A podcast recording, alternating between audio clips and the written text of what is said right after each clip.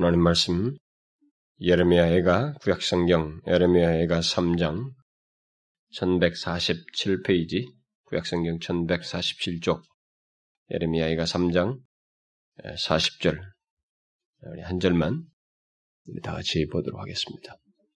다 같이 읽겠습니다. 시작. 우리가 스스로 행위를 조사하고 여호와께 돌아가자. 우리가 스스로 행위를 조사하고 여호와께 돌아가자. 어, 우리가 지난 시간에 하나님 안에서 소망을 품은 자가 우리들의 현실이 어떻든 간에 일단 하나님 안에서 소망을 보고 품게 된 자가 그의 은혜 주심을 갈망하며 나아가는 구체적인 행동으로서 하나님께 돌이키기 위한 스스로의 반응이 있어야 된다라고 하는 것, 돌이키려고 하는 어떤 스스로의 반응이 있어야 되는 문제에 대해서 살펴보았습니다. 다시 말해서 우리들이 하나님께 돌이키고자 하는 자발적인 마음이 있어야 하고 그 자발적인 마음은 회개의 행위에서 구체적으로 드러나야 한다라고 하는 것을 언급했습니다. 그런데 온전한 회개를 위해서 우리들은 우리의 현 상태를 정확히 보아야 하고 에, 이것을 정확하게 보지 못하면 우리들이 온전한 회개를 할 수가 없고 하나님께 제대로 돌이킬 수가 없기 때문에 우리들의 현 상태를 정확히 보아야 하고 현 상태를 야기시킨 우리들의 죄들이 무엇인지를 보아야 한다고 그랬습니다. 그런데 그것을 그런데 그것은 그냥 자동적으로 되는 것이 아니어서 오늘 본문에서 이 예레미야는 우리가 스스로 행위를 파헤치고 조사하자라고 하는 이런 권면을 했던 것입니다. 바로 그 어, 문제의 그 첫 번째 행동으로서 어, 바로 이, 런 어, 하나님께 진실을 돌이키는 회개의 어떤 첫 번째 행동으로서 이 스스로의 반응, 정직하고 진실한 우리의 반응이 있어야 하는 문제를 지난 시간에 살펴보았습니다. 여러분들은 어땠는지 모르겠습니다. 지난 한 주 동안에 이런 것들을 가지고 자기 자신을 하나님 앞에 이렇게 현재 상태에서 은혜를 입기 위해서 자신의 상태를 진지하게 하나님 앞에 내어놓으려고 하고 어? 하나님을 향하던 진실하고 정직한 반응을 이런 스스로의 반응을 가지고 하나님 앞에 서는 그런 시간들이 있었는지 모르겠습니다. 이런 선행적인 역사는 하나님의 은혜로우신 역사 속에서 아주 흔하게 있는 것이고 어, 성경이 반복해서 우리에게 강조해주는 어, 어떤 중요한 행보입니다. 우리들이 은혜를 얻기 위해서 반드시 있어야만 하던 행보입니다. 여러분이 잘 알다시피 예, 탕자의 비유에서도 예수님께서 그 사실을 강조하셨죠. 그가 아버지의 사랑을 되찾고 다시 크게 누리게 된 그 전환점은 예, 자신의 비참한 처지를 봄과 동시에 자신에게, 자신에게 그 위로가 될 아버지를 생각하면서 그러니까 거기서 소망을 본 거죠. 아버지를 생각하면서 스스로 돌이켜 이렇게 스스로 돌이키는 그 반응 속에서 그것이 전환점이 됐습니다. 그것이 그 사람이 당자의 그 비유에서 나온 당자가 결국 은혜를 입게 되는 결국 결정적인 전환점이었습니다. 우리는 그 사실을 염두에 두고 우리의 현재 상태에서 바로 하나님의 은혜를 힘입기 위해서 우리 자신의 상태를 살펴 하나님께 돌이키고자 하는 자발적인 마음, 능동적인 마음을 가져야만 하는 것입니다. 그래서 제가 이 부분을 이 40절을 여러분들에게 상세하게 문자상으로는 간단하지만은 이것을 상세하게 말을 하는 것은 이런 내용이 실제로 있어야만 하기 때문에 이런 선행적인 일이 우리 가운데 있어야만 하기 때문에 제가 자꾸 상세하게 어, 이 얘기를 다루는 것입니다. 어쩌면 여러분들 중에는 지난주 말씀을 두고 한 주 동안 또 자기의 생업에 바쁘고 자기 하는 일에 바빠서 한 번도 하나님 앞에 스스로의 반응이었던 진실한 그런 반응을 하고자 하는 의지적인 모습도 없이 마음을 실제로 써보는 일도 없이 이 자리에 온 사람이 혹이 있을지도 모르겠어요. 그러나 여러분, 하나님은 우리 인간이 아닙니다. 그걸 아셔야 됩니다. 그래서 우리의 진심이 있어야 되는 것입니다. 그 반응이 있어야 돼요. 물론 하나님께 돌이키려는 이 스스로의 반응은 하나님의 도우심 없이 우리 스스로 힘쓰는 무엇을 말하지는 않습니다. 그것만으로 다 된다는 얘기는 아니에요. 본문의 권면도 이미 하나님을 알고 있는 그의 백성들에 대한 얘기고, 그리고 앞에서부터 어떤 과정이 있었습니다. 하나님 안에서 소망을 보고, 하나님을 신뢰하고, 현실 안에서 하나님을 보면서 자신들의 죄를 인정하고, 하나님을 찾고자 하는 어떤 신뢰 속에서 하는 행동이에요. 그러니까 다분히 어떤 하나님의 신적인 역사가 그 안에서 있어서 되는 일이죠. 따라서 여기 스스로 돌이키려는 반응은 여기서 말하는 돌이키는 그런 반응은 신학적으로 말하면 성화의 회개예요. 오늘 제가 묵도에서도 읽었잖아요. 그들이 진실하게 하는 하나님 뜻대로 하는 회개가 있다고 바울이 고린도 교에서 향해서 했는데 바로 그런 성화의 회개입니다. 그리고 하나님의 영이 함께 하셔서 역사하시는 그런 회개의 역사를 말하는 것입니다. 그래서 제가 이 스스로의 반응을 말하면서 하나님의 도우심을 구할 것을 간간히 언급을 했던 것입니다.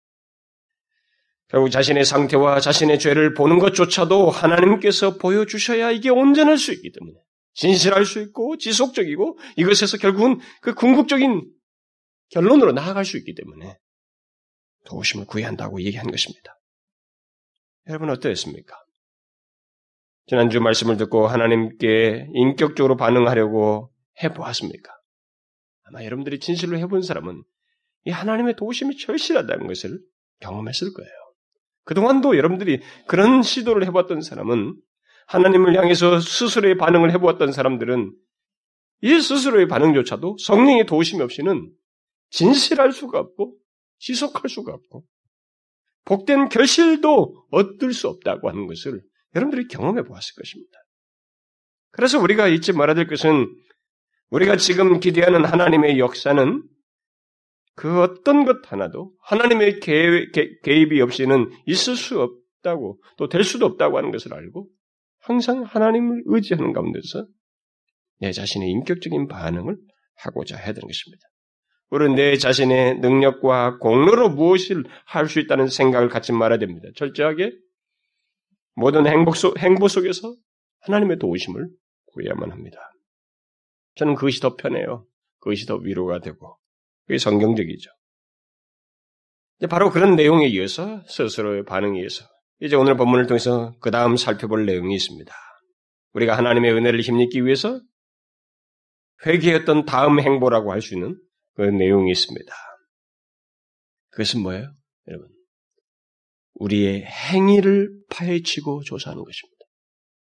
스스로의 반응을 구체적으로 어떻게 드러내냐면, 먼저는 우리의 행위를 파헤치고 조사하는 것입니다.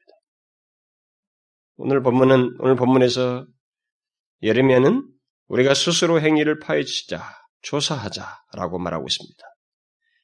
결국 이 말은 우리가 정녕 하나님께 돌이키고 싶다면 우리는 정직하고 진실한 마음으로 우리의 현재 상태를 야기시킨 우리의 행위를 파헤쳐서 조사해야 한다는 것입니다. 여기 행위를 파헤쳐 조사한다는 것은 물론 단순한 어떤 외적 행위를 말하지 않습니다. 이것은 행위로까지 드러난 우리의 내면의 상태를 모두 포함하여서 얘기하는 것입니다. 그러기에 이런 표현을 쓰고 있는 것입니다. 우리가 알다시피 유다와 예루살렘, 지금 이 배경이 되고 있는 유다와 예루살렘의 그 멸망 이후의 장면인데, 유다와 예루살렘의 멸망은 외적으로 드러난 죄악 때문이 아니었습니다. 그것만이 아니었어요. 그것은 아주 오히려 빙산의 일각과도 같은 것이었습니다. 그것보다도 더 심각하고 무게가 있는 내면의 죄악들을 그들은 가지고 있었습니다. 하나님을 향한 그들의 적대적인 모습들을 가지고 있었어요. 바로 그런 것들을 그들이 먼저 보아야만 했던 것입니다. 그걸 조사하자는 거예요. 그래서 본문에서 예레미야는 당시 백성들에게 그저 단순하게 회개하자고 이렇게 말하지 않고 스스로 행위를 파헤치자, 조사하자라고 하는 이런 구체적인 표현을 쓴 것입니다. 우리말 성경은 유사한 말이 반복된다고 해서 그냥 조사하자는 말만 썼지만은 예레미야의 마음 속에는 원문에서 있을 때 예레미야의 마음에는 그게 아니었던 거예요. 그동안 하나님께서 자신을 통해서 그들에게 전달했던 수많은 메시지를 그는 알고 있었습니다. 이 저자가 다른 사람이라 할지라도 이 배경 속에 있는 사람이면 그동안 선지자를 통해서 들었던 수많은 메시지를 들었습니다.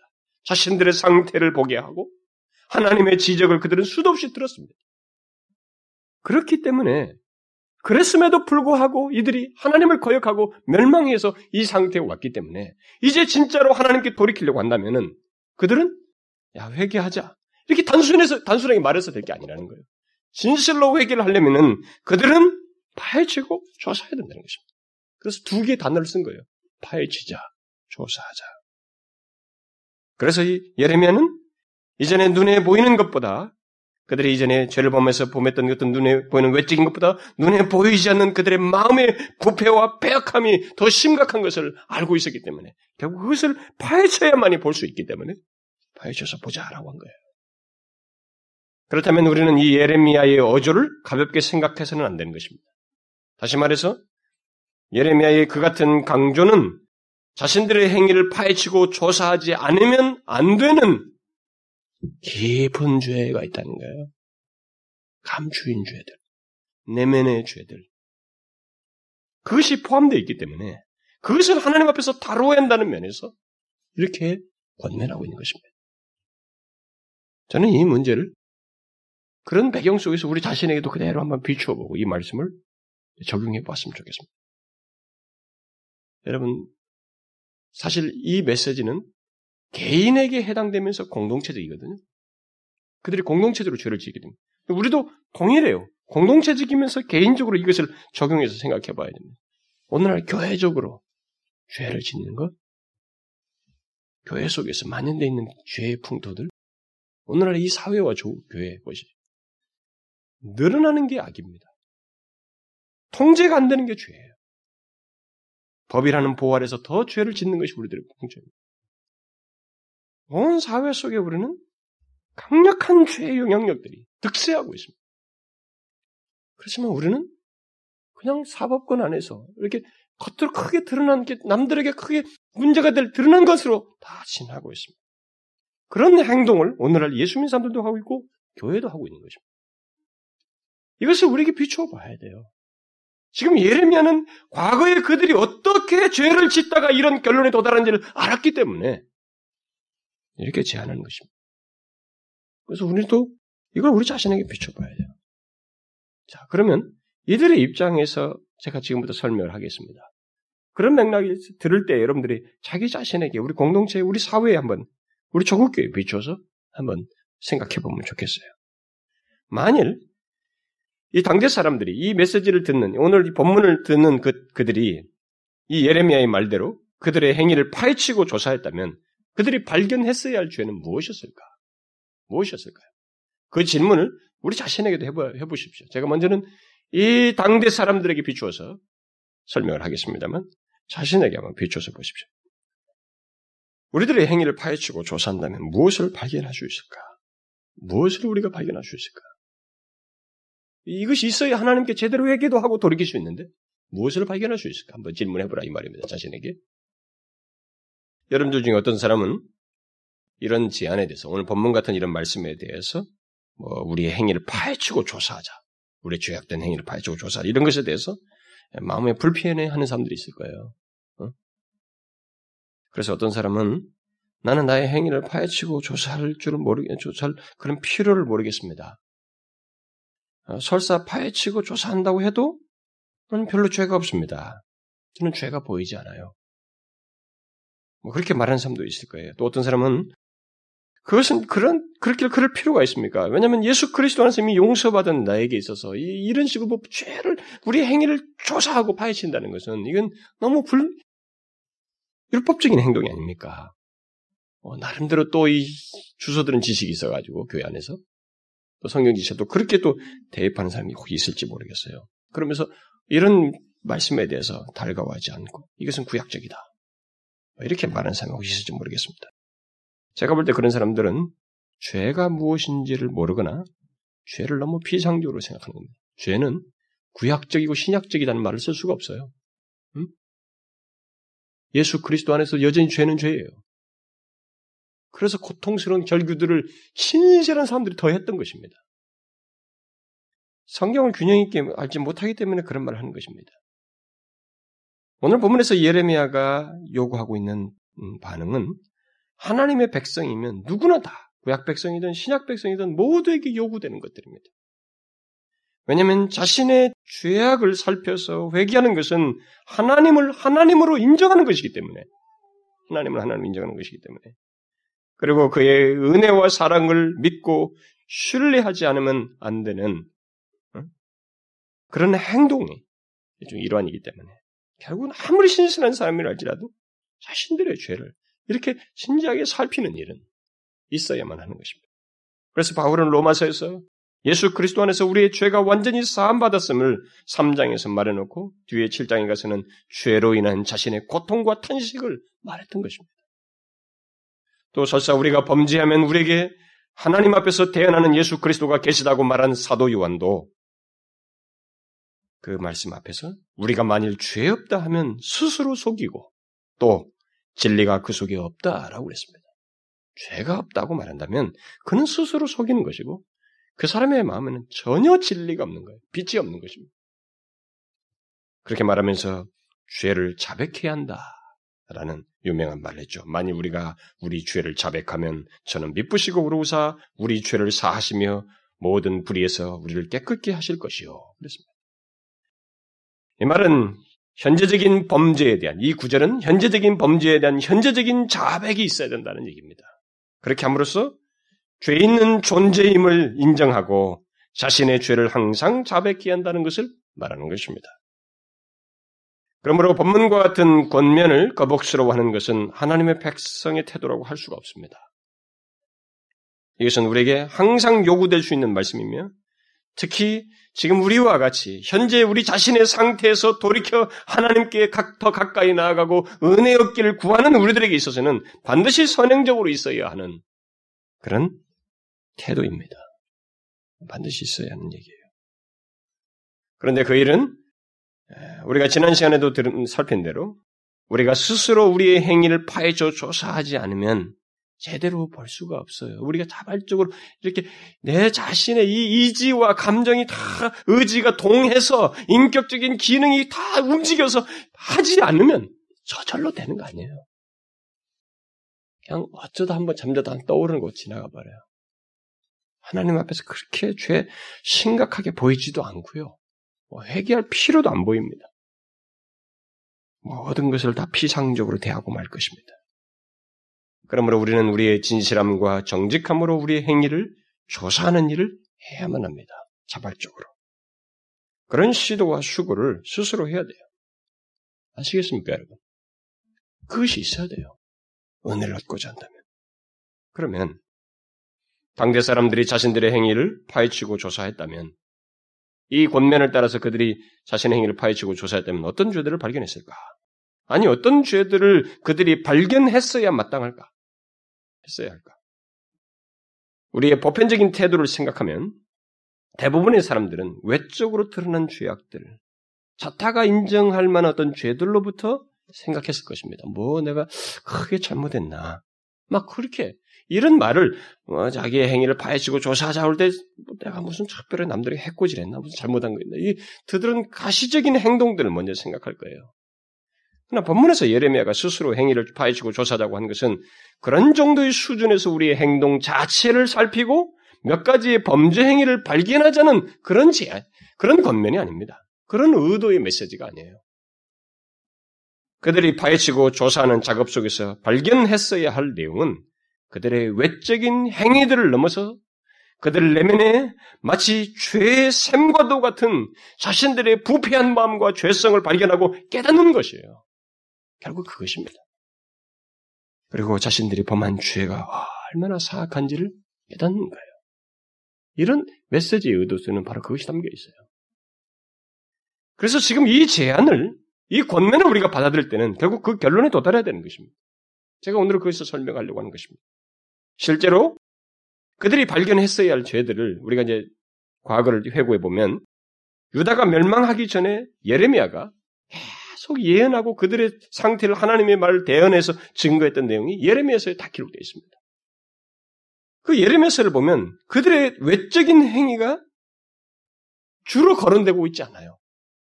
오히려 그들의 부패한 모습과 폐역한 상태가 반복적으로 지적되고 있는 것을 보게 됩니다. 여러분이 집에 돌아가셔서 예레미야서를 한번 가만히 읽어보십시오. 그리고 거기서 주로 지적되는 유다 백성들의 죄가 무엇인지를 쭉 살펴보십시오. 여러분들은 그 내용들을 통해서 자신들을 살피는데도 큰 도움을 입을 거예요. 한번 보십시오. 어떤 죄들을 지적하는지. 예레미야서를 보게 되면 일단 눈으로 드러난 유다의 죄악은 그렇게 상세하게 거론되지 않습니다. 설사 어떤 죄들이 거론되어도 그 내용은 그들의 마음의 부패함과 폐역함을 지적하는 그런 죄들이에요. 뭘 거론해도. 그래서 주로 지적된 그 죄들을 간단하게 언급하면 제일 먼저 예레미야를 통해서 가장 강하게 반복적으로 지적되는 죄는 우상숭배입니다. 그들의 우상숭배예요. 하나님은 우상숭배 문제를 놓고 행음하였다. 하나님께 대해 배역하였다. 하나님께 대한 사랑과 우위를 저버렸다. 뭐 이런 식의 표현을 씁니다. 배역하였고 배반하였다. 이런 말들이 자주 나옵니다. 그리고 그것에 덧붙여서 하나님의 말씀을 듣지 아니했고 곧 불순종했다는 말을 아주 빈번하게 씁니다. 그리고 예레미야의 그리고 그들의 예배는 굉장히 위선적이고 형식적이었다고 하는 사실을 시작합니다. 이 예배 행위를 말하는 것 같은데 결국 그들 안에 위선적인 심, 마음을 계속 지적합니다. 그리고 좀 더 상세한 행위로서는 사회 속에 도덕적으로 그 의롭지 못한 것들, 가정에 속임이 가득 차고 그로 인해서 부자가 되고 서로 속여서 부자가 되고 또 살찌고 윤택하게 되는 것, 그리고 서로 이익을 얻으려고 송사하며 약한 자와 가난한 자들, 부하, 고아와 과부들을 그들이 공평하게 다루지 않냐고 그들을 압제한다는 것, 이런 개인적인 죄들, 그것이 개인을 넘어서 사회 전반에 만연됐다고 하는 것, 뭐 이런 정도로 이제 언급을 됩니다. 그런 가운데서 선지자, 제사장, 백성이 모두 거짓과 탐욕에 빠져서 서로를 좋게 여기면 꽁짝이 맞아 돌아간다는 거예요. 이게 그들이 그런 사회였다. 근데 그런 전체적인 부패와 타락을 얘기하면서 계속 메시지는 그들의 시독한 부패함에 초점이 맞추어지고 있습니다. 이런 내용들과 함께 강하게 지적되는 그들의 죄악은 아무리 회개를 촉구해도 회개를 안 한다는 거예요. 돌이키질 않는다는 것이죠. 아무리 옳은 얘기를 하고 자신들의 상태가 어떠한지를 비유를 들고 아무리 권면해도 듣지를 않는다는 것입니다. 귀에, 귀에 할례를 받을 필요가 있다. 뭐 이런 얘기도 나오고. 지독하게 하나님 말씀을 듣지 않는다는 것입니다. 그렇게 예레미야가 이전에 지적한 그 유다의 죄는 단순한 죄가 아니었습니다. 그들의 행위들은 모두 그들의 사악한 죄성과 부패한 마음, 예, 그런 강력한 죄의 의지들이었다는 것을 예레미야에서 지적하고 있습니다. 우리는 그 부분을 보아야 하는 것입니다. 그리고 우리 자신도 그런 맥락에서 조사해야 하는 거예요. 결국 예레미야에서 지적하고 있는 그 유다의 죄는 그 표현 자체가 마음의 뿌리들, 예, 마음의 뿌리를 둔 그들에게 사악한 죄성, 이것을 보는 것이야 하는 것입니다. 예레미야에서 유다의 죄들을 지적하는 그 말들을 가만히 보면 많은 그 표현들이 함축적인 내용들이에요. 그냥 뭐 하나의 행위가 아니라 이게 막 큰 그 빙산 같이 뒤에 감춰진 그것을 건드리는 내용들입니다. 표현들이 다 그래요. 행음 뭐예요? 영적인 면에서 우상 숭배했다는 거죠. 하나님을 사랑하지 않냐고 배신하여서 저쪽을 더 사랑하고 있다. 행음이라고 하는 표현을 통해서 여러분 부부 관계에서 어떤 사람이 남편을 저으로 행음한다고 생각해요. 이게 단순한 사건입니까? 어디서부터 무슨 일이 있었을까요? 상당한 세월이 요한 것입니다. 마음에서부터 상대를 과 신실한 관계를 갖지 않냐고? 다른 데 마음을 쏘 굉장한 것이 안에 감춰 있어요. 바로 그런 용어를 쓰고 있는 것입니다. 행음하였다. 행악하였다. 배역했다. 폐역하다. 폐역이라는 것은 한 번의 행동입니까? 예, 몸에 쪄들린 거예요. 배반. 그리고 그 얼굴을 반석보다 굳게 하여 돌아오기를 싫어한다. 얼굴이 반석보다 굳다는 것입니다. 이게 하루아침에 됩니까? 아니에요. 또 아무리 그들에게 돌이키도록 권면해도 귀가 할례받지 못하였다. 못 듣더라고요. 뭐꽉 막힌 것처럼 못 듣는다. 또 주의 성전을 도적의 구렬로 보고 있다. 이 말은 뭐예요? 성전을 도적의 구렬로 보고 있다는 것은 이들이 예배를 부지런히 다니는데 어떻다는 것입니까? 상태는? 이게 뭐 완전히 다르다는 거예요. 하나님께 오는 게 아니라는 것이죠. 이 도적이 속을로 보고 온다는 거예요. 그러니 이 예배 행위가 정상적인 하루아침에 형성된 예배 행위입니까, 이게? 예배 행위 문제가 아니에요, 지금. 그들의 마음이 얼마만큼 부패했는지 말하는 것입니다. 그 악한 마음의 강팍함, 이런 표현이 나오죠. 유다의 죄는 금강석, 금강석 끝 철판으로, 철판으로 기록되었다. 도대체 어디요? 그러니까 금강성 철, 끝 철판으로 기록될 정도로 너무 선명하고 누구나 다 알 수 있는 죄라는 거예요. 그리고 하나님 없이도 살 수 있다는 교만. 그리고 이런 것들을 요약하여서 내 백성이 두 가지 악을 행하였나니 곧 생수의 생수에 근원되는 나를 버린 것과 스스로 웅덩이를 판 것이다. 이런 작업. 하나님을 저버렸다. 결국 예레미야가 오늘 본문에서 어, 스스로 행위를 파헤치고 조사하자고 했을 때 깨닫기를 원했던 것은 바로 이런 거예요. 그들이 단순히 그들의 죄악된 행위들을 생각하고 떠올리면서 그것들 뭐가 있을까요? 하나님다 이런 거, 이것을 열거하자는 것이 아니고 그와 같이 그들 자신의 부패한 모습과 자신 안에 있는 그 사악한 죄성을 보기를 원했던 거예요. 그걸 하나님 앞에 다루자는 것입니다. 그것이 다루어지지 않는 회개는 그들에게 있어서 진정한 회개가 될 수 없기 때문에 그걸 얘기하는 거예요. 진정한 회개는 바로 이런 우리 속에 있는 마음의 부패함과 죄성을 발견하고 슬퍼하며 하나님의 자비를 구하는 것이야만 하는 것입니다. 하나님께 그저 하나님 제가 누구를 상하게 했습니다. 누구의 것을 탐냈습니다. 오늘 예배를 소홀히 했습니다. 제가 음란한 행동을 했습니다. 친구들과 어울려서 이런저런 죄를 지었습니다. 하나님의 말씀을 불순종했어요. 이렇게 말하는 것은 진정한 회개가 아니라는 것입니다. 진정한 회개는 자신이 범한 이런저런 죄악된 행위들 뿐만 아니라 그런 죄들을 사랑하여 짓는 자기 자신 안에 있는 이 죄악된 성향, 부배된 마음이 있다고 하는 것을 발견하고 하나님 앞에서 다루는 것이에요. 본문에서 예레미야가 요구하는 것은 바로 그것입니다. 진정한 회개를 하려면 그들은 먼저 자신들이 하나님 앞에서 어떤 자였으며 얼마나 악한 자였는지를 봐야만 하고 자신들은 심히 부패한 마음을 가진 자들이며 폐역하였으며 하나님을 사랑하지 않았다고 하는 것을 실토해야 된다는 것입니다. 하나님을 사랑하지 않아요. 하나님을 진실로 사랑하지 않아요. 그걸 저버리고 진실로 사랑치 않는 자들이었다고 하는 것을 고백했어야만 합니다. 그들은 우리가 알다시피 하나님보다 우상을 더 사랑했습니다. 오늘날 우리식으로 말하자면 하나님보다 세상을 더 사랑한 거죠. 하나님보다 물질을 더 사랑한 것입니다. 하나님보다 자신을 더 사랑하는 것입니다. 하나님보다 자신의 취미와 자기 하는 일을 더 사랑하는 것입니다. 그들 마음 깊은 곳에는 하나님을 멀리하고 싶은 마음이 있었던 것이에요. 그것을 발견해야만 하는 것입니다. 오히려 그들은 자신들의 도덕적인 생활을 크게 문제시하지 않는 이 바알과 아세레 같은 우상이 더 매력적으로 보였던 것입니다. 오늘날 교회 안에 있는 많은 사람들도 하나님 말씀대로 사는 것보다 적당히 세상을 사랑하며 그것을 예, 세상에 즐기며 사는 것을 더 편해하는 사람이 있습니다. 있죠? 그걸 더 편해해요. 본문에서 행위를 파헤치고 조사하는 것은 바로 그런 우리의 부패한 마음과 이 악한 죄성이 어떻게 우리 마음 깊은 곳에 뿔을 받고 있는지 이런 것들을 보고 하나님 앞에 회개하는 것입니다.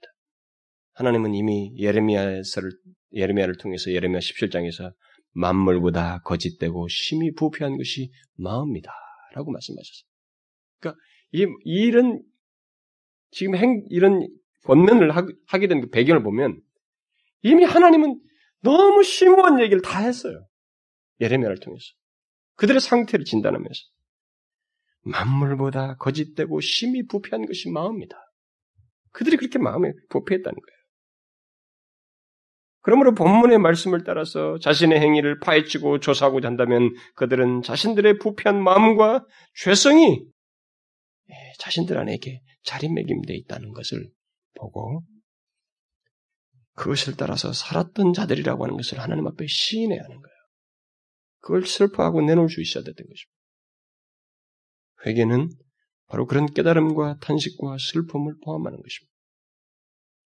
지금 제가 본문 말씀을 들은 당시 사람이 자신들의 행위를 파헤쳐서 조사했다면 그들이 발견하고 깨달았을 내용을 말하는 것은 행위를 조사하고 파헤치려고 하는 우리들에게도 동일하게 있어야 하는 태도이기 때문에 제가 상기시키는 거예요. 한번 보십시오, 여러분. 자기 자신들에 대해서. 다시 말해서 우리가 정령 하나님 앞에서 바로 서고 그의 은혜를 힘입고자 한다면, 그래서 우리가 현재 죄악된 상태에서 돌이키고자 한다면, 우리들도 우리 자신들의 행위를 파헤치고 조사해야 하는데, 그 조사 행위를 통해서 깨달아야 할 내용이 뭐냐면은, 뭐 했어요? 뭐 했어요가 아니라는 거야.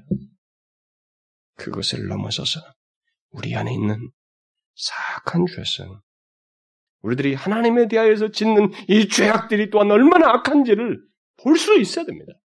그걸 못 보면 회개가 가벼워요. 이건 아주 입에 바른 소리로 끝날 수 있습니다. 여러분은 하나님 앞에서 자신들의 상태를 보면서 그 같은 깨달음을 가지고 슬퍼해 본 적이 있습니까? 그것이 자기에게 아픔이 되는 경험을 해본 적이 있습니까? 제가 두 주 전에 인용한 그 에즈워즈의 죄의 자각이 또 여러분 이해가 잘 안 되셨죠?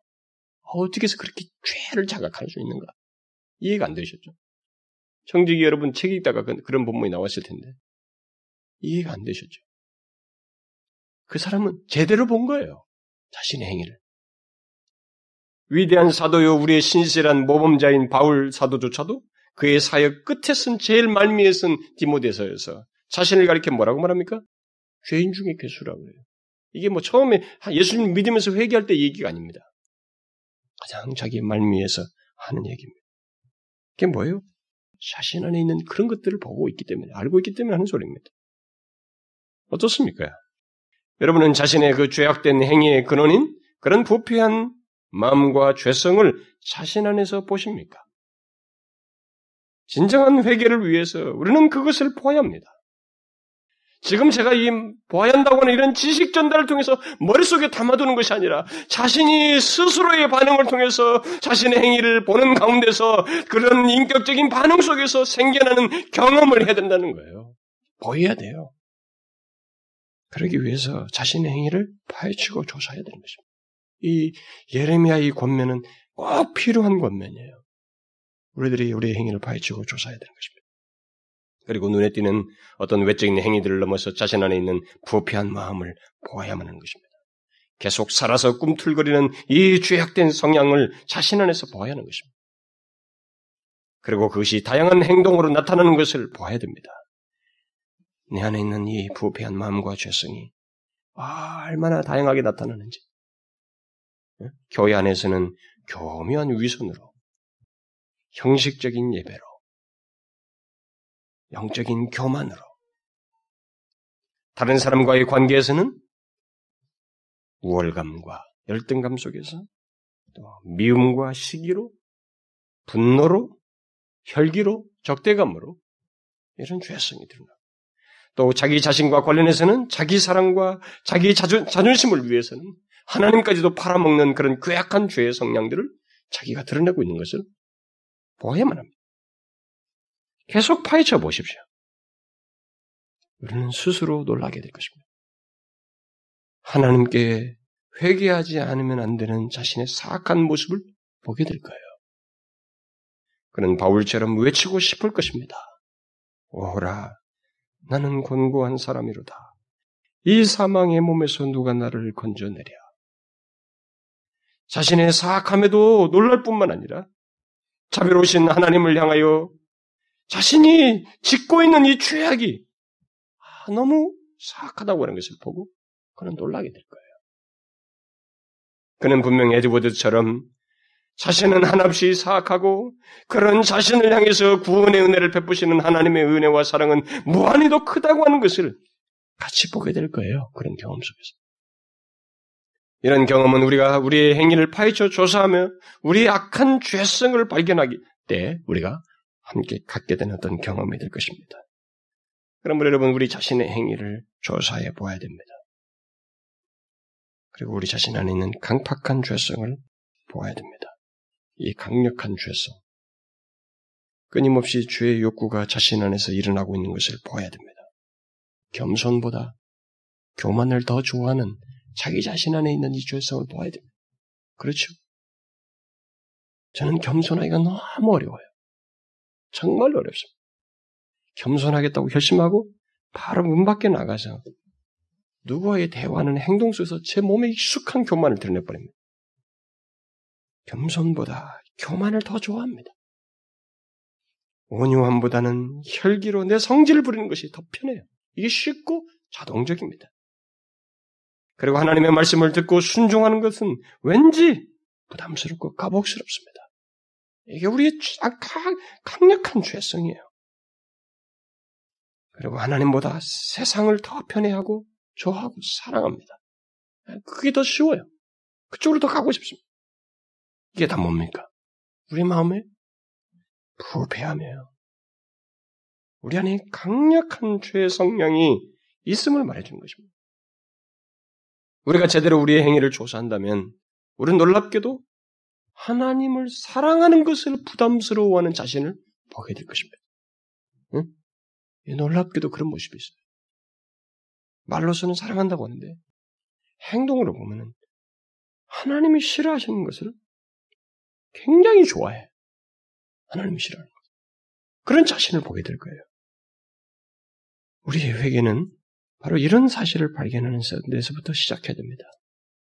하나님을 믿는다고 하는 내 안에 하나님보다 다른 것을 더 사랑하려고 하고 선택의 기로에서 세상을 더 사랑해서 선택하려고 하고 돈을 더 사랑하고 자기 명예와 자존심을 더 지키려고 하고 막 이렇게 하는 우리 자신의 모습을 그런 죄 성향이 있다고 하는 것을 보야만 합니다.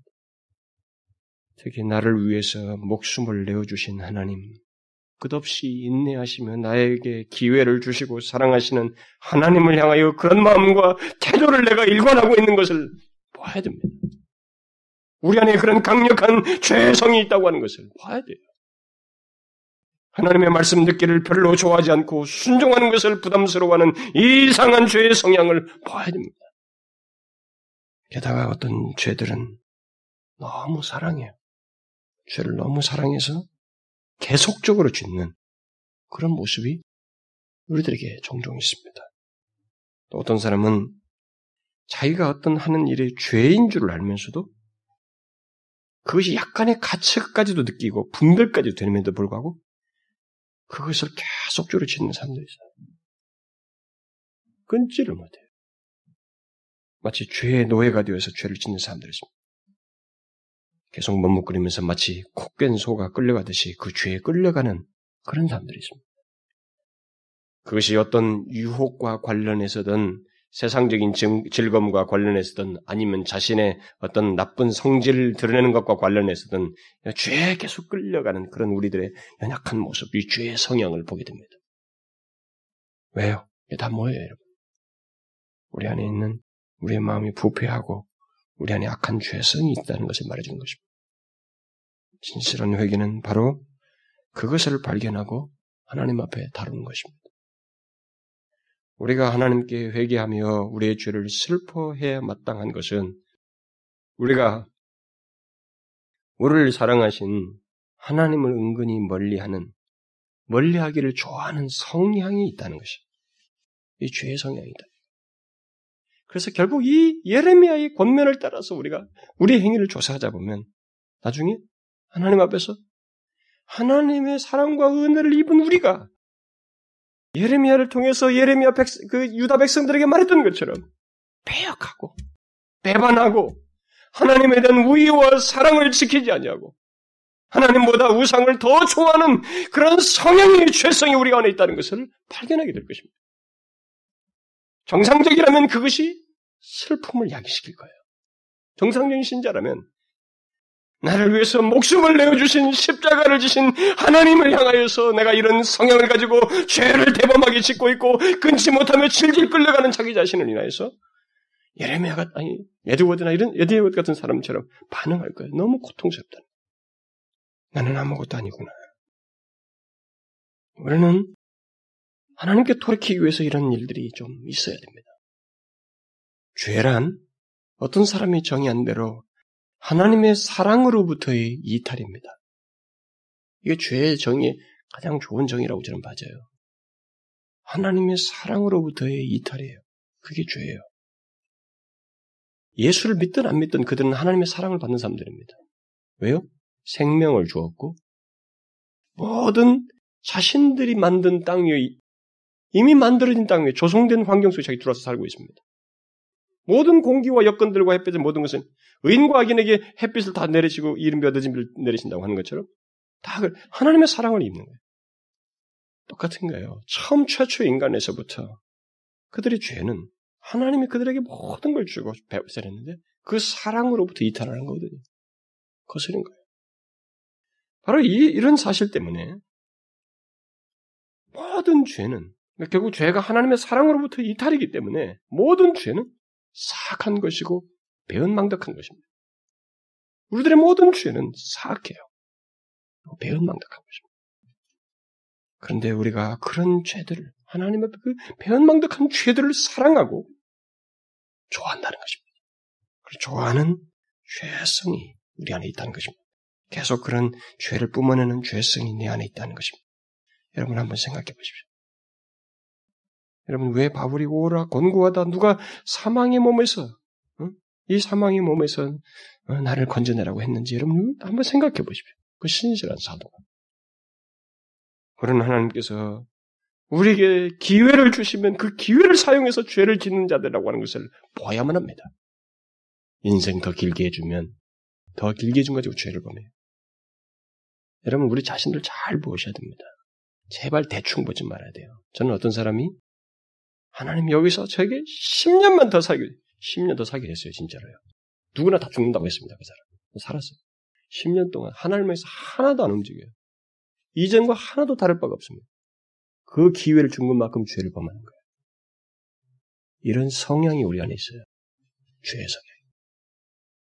이것을 하나님 앞에 다루어야 되는 것입니다. 우리의 회개는 바로 그런 우리의 자신을 보고 마음이 상하여서 깊이 통해하는 것이 하는 것입니다. 그저 교리적인 지식을 대입해서 우리의 모든 죄를 그저 예수님께서 다 용서하셨다고 말하는 것으로 대충 끝내지 말아야 돼요. 그냥 지식상에서 끝낼 수 있는 문제가 아니라는 걸 알아야 됩니다. 토마스 와슨이라는 사람이 이런 말을 했습니다.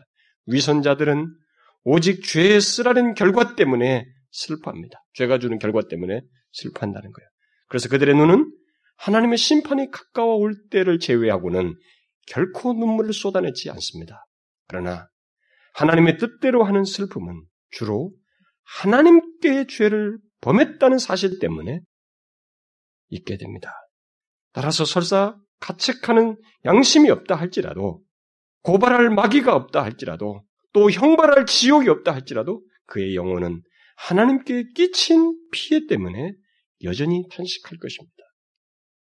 실제로 지금까지 진실한 신자는 그리고 모범적인 신앙의 위인들은 그들을 보면 모두 그러했습니다. 그들은 자신들의 죄성을 보고 자신들이 범한 그 죄의 사악함을 보고 슬퍼했어요. 물론 그들은 인위적으로 슬퍼하지 않았습니다. 그들은 자신들 안에 있는 그 죄성과 사악함을 보면서 동시에 그 모든 것이 하나님을 대적하고 있다는 것. 나를 사랑하신, 나를 위해서 목숨을 내주신 하나님을 대적하고 있다는 것 때문에 슬퍼했어요. 그리고 그들의 진실한 슬픔과 탄식은 한편으로는 하나님의 사제의 은총을 붙드는 의지로 나아갔고, 또 다른 한편으로는 하나님께서 하나님께 해를 끼치는 그 죄를 혐오하고 경계하려고 하는 그 태도로 긍정적인 태도로 나아갔습니다. 바로 그것이 죄에 대한 바른 태도예요. 참된 회개인 것입니다. 그러므로 우리는 우리의 행위를 진지하게 이런 대로 나아가기 위해서 진지하게 먼저 조사하여 우리의 죄악된 행위를 넘어 우리의 부패함과 그 죄성을 하나님 앞에서 그것을 보고 하나님 앞에서 다루도록 해야 됩니다. 회개하기 위해서. 저는 성령께서 우리 모두가 이런 작업을 하는 때 도와주시기를 간절히 구합니다.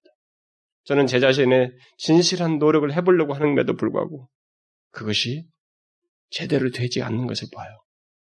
음, 부족하다는 걸 보게 됩니다. 성령께서 우리 이 작업을 우리가 제대로 할 수 있도록 도와주시길 바랍니다. 성령께서 역사하실 때 우리는 온전한 죄의 자각과 회개를 할 뿐만 아니라 그것을 통해 하나님의 은혜의 풍성함을 결국 맛보게 될 것이기 때문에 저는 성령께서 좀 우리를 제대로 도와주시길 바래요. 죄를 조사하여 회개하는 것, 그 과정에서도 말입니다. 그 일은 설사 우리의 마음에 약간의 슬픔과 어떤 아픔이 있을지 모르겠어요. 그러나 결국은 기쁨이 될 거예요. 특히 성령께서 역사하시면 그는 우리의 우리가 범한 특정한 죄를 넘어서서 어, 그것만 생각하는 것이 아니라 우리의 본성을 보게 할 것입니다. 우리의 삶 속에 깊이 뿌리 박힌 죄의 사악함을 보게 할 거예요. 그래서 우리 존재와 삶의 총체적인 죄악됨을 보게 할 것입니다. 시성에서 비롯되는 죄악들을 비롯해서 우리의 의지와 감정에서 비롯되는 수만 가지의 죄악들. 그리고 죄, 우리가 범하는 죄가 얼마나 비참한지, 그것이 얼마나 위험한지, 그것이 얼마나 어리석은지, 그리고 그것이 얼마나 우리에게 포악하고, 우리에게 가공할 만한 것인지, 그것을 보게 해줄 거예요. 특히, 하나님의 은혜를 저버린 우리들의 사악함과 하나님 앞에서 우리 자존심을 내세우는 우리의 그 깊은 도만을 보게 할 것입니다. 그것은 분명 우리의 마음의 아픔과 슬픔을 야기시킬 거예요. 그러나 그것은 즐거움이에요, 저는. 제가 볼 때는. 그래서 하나님 앞에 더 진실하게 나아갈 수만 있다면 좋겠습니다. 그것은 결국 궁극적으로 하나님의 은혜를 입는 것이기 때문에 그리고 앞선 신 실한 모든 사람들이 다 경, 가지면서 경험하면서 하나님과 더 긴밀한 관계로 나갔기 때문에 성령께서 도우셔서 우리에게 진실한 그런 반응이 있길 바래요. 그러므로 성령의 도우심을 구하는 가운데서 여러분 우리 자신들의 행위를 보려고 하십시오. 조사해 보십시오. 제발 조사해 보십시오. 여기서 끝내지 말고 하나님 앞에 서서 조용하게 서서 한번 조사해 보십시오. 우리들이 현재 어떤 모습과 상태를 가지고 있는지 내 안에 하나님을 은근히 대적하는 이 죄의 성향을 지금 일체 의식하지 않고 범하는 자기 자신을 발견하고 하나님 앞에서 다루고자 하십시오. 진실로 하나님께 돌이키기 위해서 그의 은혜를 힘입기 위해서 그래 하십시오. 이 일을 하는 가운데 사단이 역사할 거예요. 저는 분명히 믿습니다. 저는 이 설교를 지금 하는 중간에, 이 시리즈를 설교하는 중간에, 제가 소망 얘기를 하고 돌아가는데 사단이 저에게 낙심케 하는 일격을 가요. 나는 씨름하고 있습니다. 솔직히 말해서. 사단은 관계예요. 우리의 의욕을 꺾고 진실치 못하도록 부추기는 일을 할 것입니다. 그것을 분별하고 거기에 쉽게 동조하지 말고 왜 그쪽의 말을 더 쉽게 듣습니까? 지금 전해진 하나님 말씀을 더 귀담아 듣고 그쪽으로 반응을 하십시오. 사단의 말에 더 쉽게 동조하지 말고 리차드 십스가 이런 말을 했습니다. 마귀는 우리가 스스로를 샅샅이 살피고 정찰하는 일에 대해서 무관심하도록 만듭니다. 그러나 이런 성찰과 스스로에 대해 정직하게 판단하는 일을 저버리는 것은 모든 것을 저버리는 것입니다. 왜냐하면 만약 당신이 스스로를 살피고 돌아보는 일을 소홀히 하게 된다면 당신은 틀림없이 회개하는 일과 순종하는 일이 있어서도 소홀히 할 수밖에 없기 때문입니다. 그래서 공격하는 거예요. 꺾어버리는 것입니다. 그렇게, 그렇게 해서 하면 된다. 뭐, 그렇게 복잡하게 할 필요 없다. 너 교회 잘 나가잖아. 예수 믿잖아. 예수가 다 해줬잖아, 너. 그렇게 할 필요 없다. 여러분, 성령의 도우심을 구하고, 그런 가운데서 우리 자신들의 죄악된 행위와 상태를 조사하십시다. 조사해봐요, 여러분. 한번 해보십시오. 자신의 상태. 지금까지 그런 것도 한 번 안 해본 사람이 있습니다. 하나님의 은혜를 입게 한번 해보십시오. 보여요. 하나씩 하나씩 우리가 두 가지가 크게 보일 거예요. 하나는 내 안에 있는 이 강력한 죄의 성향, 죄성, 부패한 마음. 또 다른 하나는 내가 짓는 그 죄악들이 뻔히 알고도 진다는 거야. 하나님, 은혜 베푸신 하나님을 향해서 진다는 거야. 이렇게 죄가 악하다는 것입니다. 그 죄의 사악함을 보게 될 거예요. 정상적인 신자라면 성령께서 감동하는 가운데 그런 일이 있게 된다면 그것이 자기에게 아픔일 거예요. 그래서 여러분 성도들이 진실한 회개하는 사람들이 왜 우느냐면 슬픔이 왜 생기느냐면 경건한 슬픔이 생기는 거예요. 네? 요즘은 아, 슬프지 맙시다. 요즘은 기쁩시다. 억지로 기쁨을 조작하고 있지만 이 경건한 슬픔이 있어요. 근데 이 경건한 슬픔은 기쁨이에요, 항상. 항상 그렇습니다. 절대 슬픔 자체로 끝나지 않아요. 기쁨으로 나아가요. 감격으로 나아가요. 여러분, 여기 권면을 들으십시다. 우리 스스로 행위를 파헤치고 조사해 봅시다.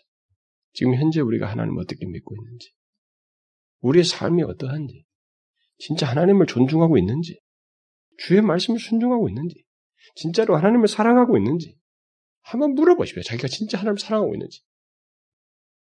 세상을 더 사랑하고 있지는 않습니까? 이걸 다뤄야 됩니다. 예?